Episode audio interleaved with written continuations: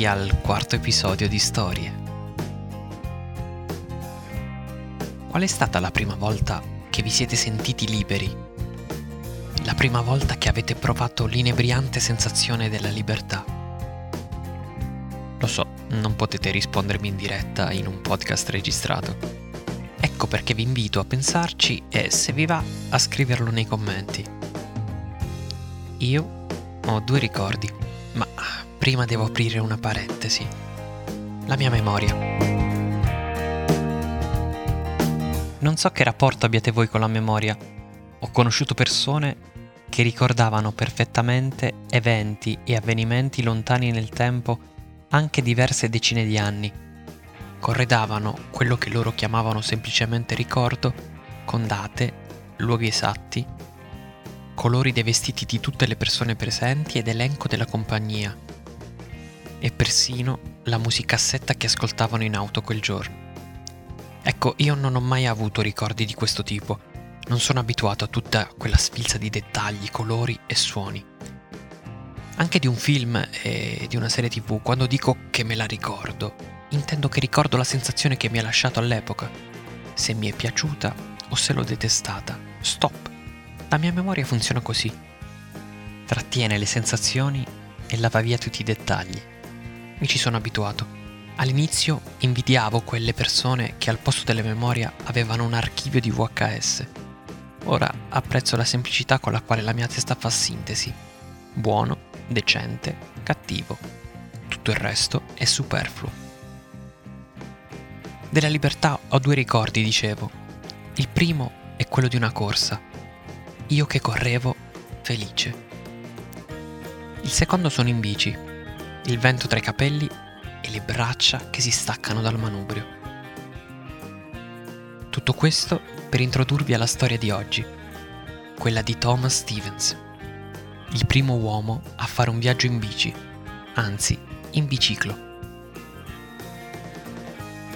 Il biciclo è un po' un'antenata della moderna bici, ruota grande davanti, ruotino piccolo dietro gli inglesi la chiamavano penny farthing dal nome di due vecchie monete britanniche, il penny più grande e il farthing più piccola.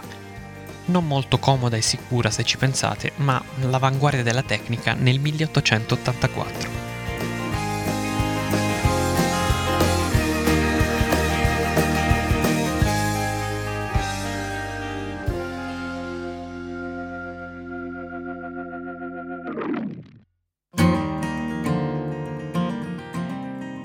Era l'alba del 22 aprile del 1884, quando un trentenne Thomas si mise in sella al suo biciclo con un'idea un po' folle, fare un cost to coast degli Stati Uniti.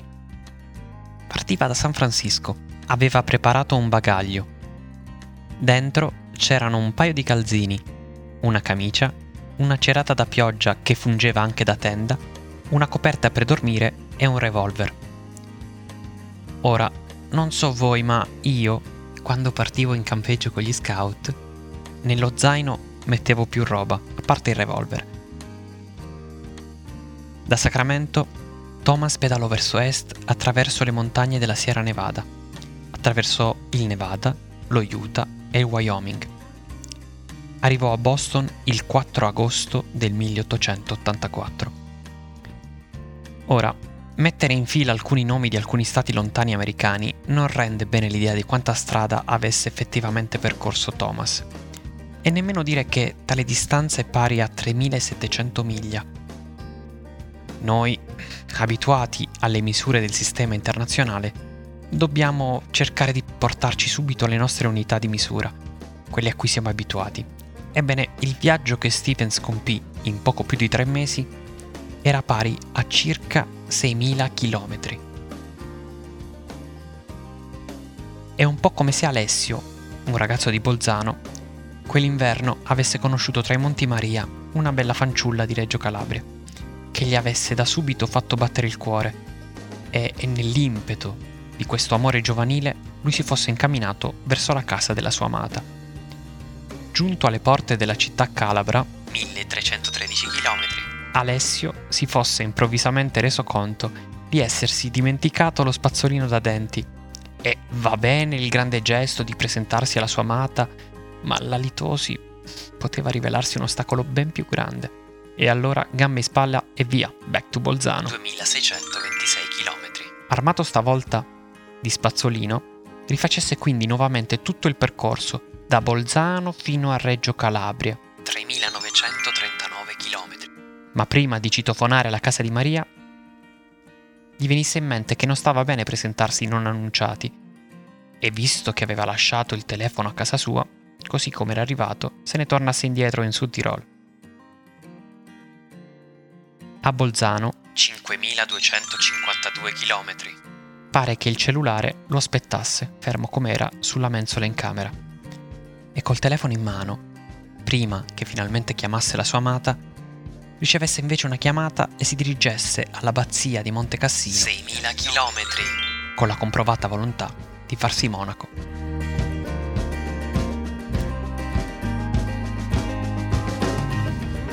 La rivista Harper's parlò dell'impresa di Thomas Stevens, raccontando di come in 103 giorni totali di viaggio fu in grado, seguendo i vecchi tracciati che portarono i coloni in California, di attraversare tutto il continente americano in solitaria. Thomas Stevens raccontò anche che un terzo di tutto il viaggio ha dovuto svolgerlo a piedi, a causa delle pessime condizioni dei sentieri o delle strade. Ma il suo viaggio non si concluse a Boston.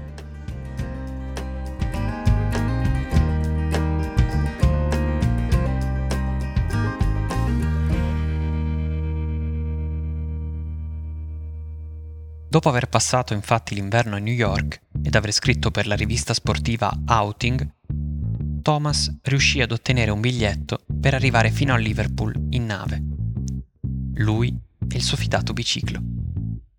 Il 4 maggio 1885 riprese il proprio viaggio partendo dalla chiesa Hedge Hill di Liverpool, acclamato dalla folla.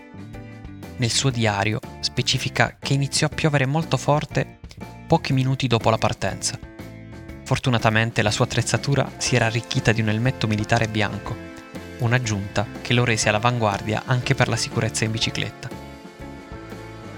Dopo essere passato da Berkhamsted, la sua città natia, arrivò a Londra, poi al canale della Manica, dove si imbarcò su un traghetto che gli permise di mettere piede sul continente europeo.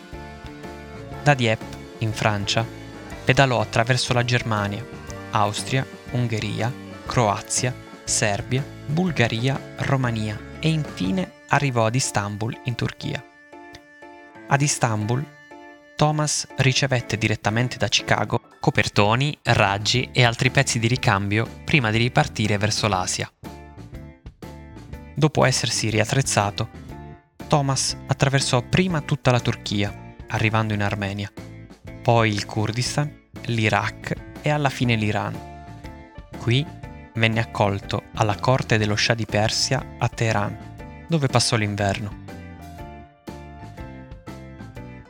Passato l'inverno riprese la marcia, ma gli venne negato il permesso di recarsi in Russia.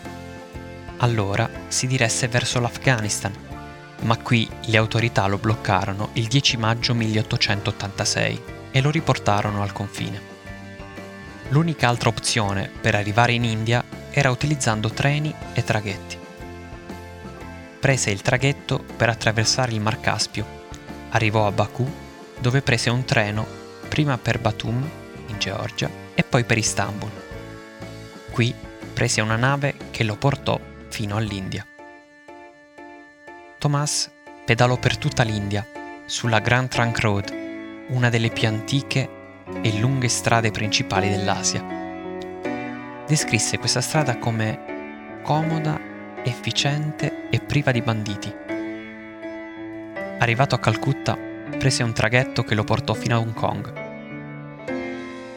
Thomas era già arrivato oltre ogni sua aspettativa, ma decise comunque di non fermarsi. Decise di pedalare lungo la costa est della Cina. Vi incontrò numerose difficoltà dovute soprattutto all'impossibilità di comunicare con le persone del luogo e l'ostilità della popolazione verso i francesi. Si era appena conclusa la guerra franco-cinese nel 1885. Thomas non lo era, ma era comunque un occidentale e questo non faceva differenza.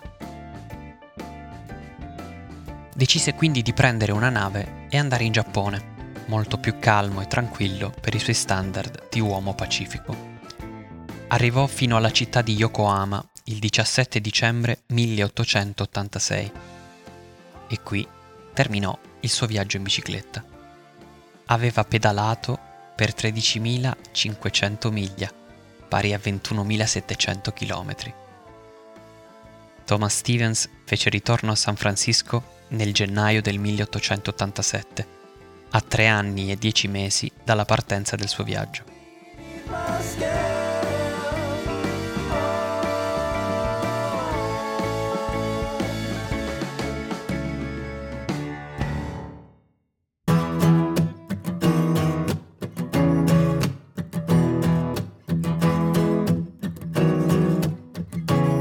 Aver scritto per il magazine Harper's il proprio racconto in un volume di mille pagine chiamato Around the World on a Bicycle, Thomas non stette con le mani in mano.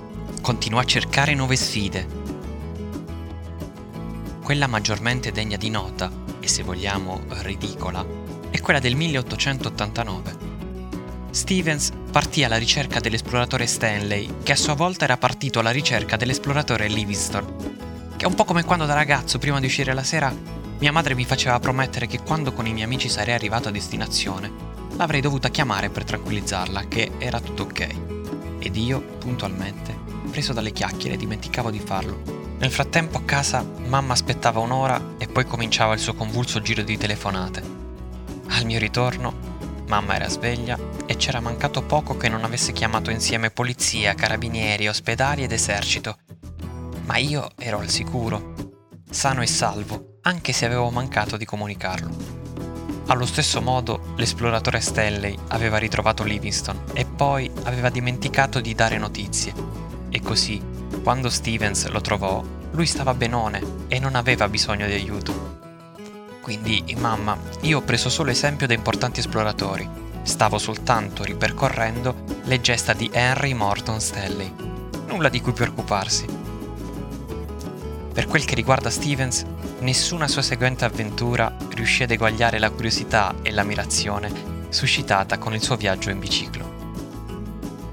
Il politico statunitense T.W. Higginson disse di Stevens sembrava Jules Verne mentre raccontava le sue fantastiche avventure. Abbiamo capito che questa moderna invenzione meccanica, invece di diminuire la magia dell'universo, aveva dato la possibilità di esplorarne le meraviglie in maniera più sicura. Invece di girare il mondo con un fucile per uccidere qualcuno o con libri per convertire qualcun altro, questo coraggioso giovane più semplicemente girava il mondo per vedere le persone che lo abitavano. E poiché aveva sempre da mostrare una cosa interessante almeno quanto quelle che i locali potevano mostrargli, ha potuto farsi strada fra tutte le nazioni.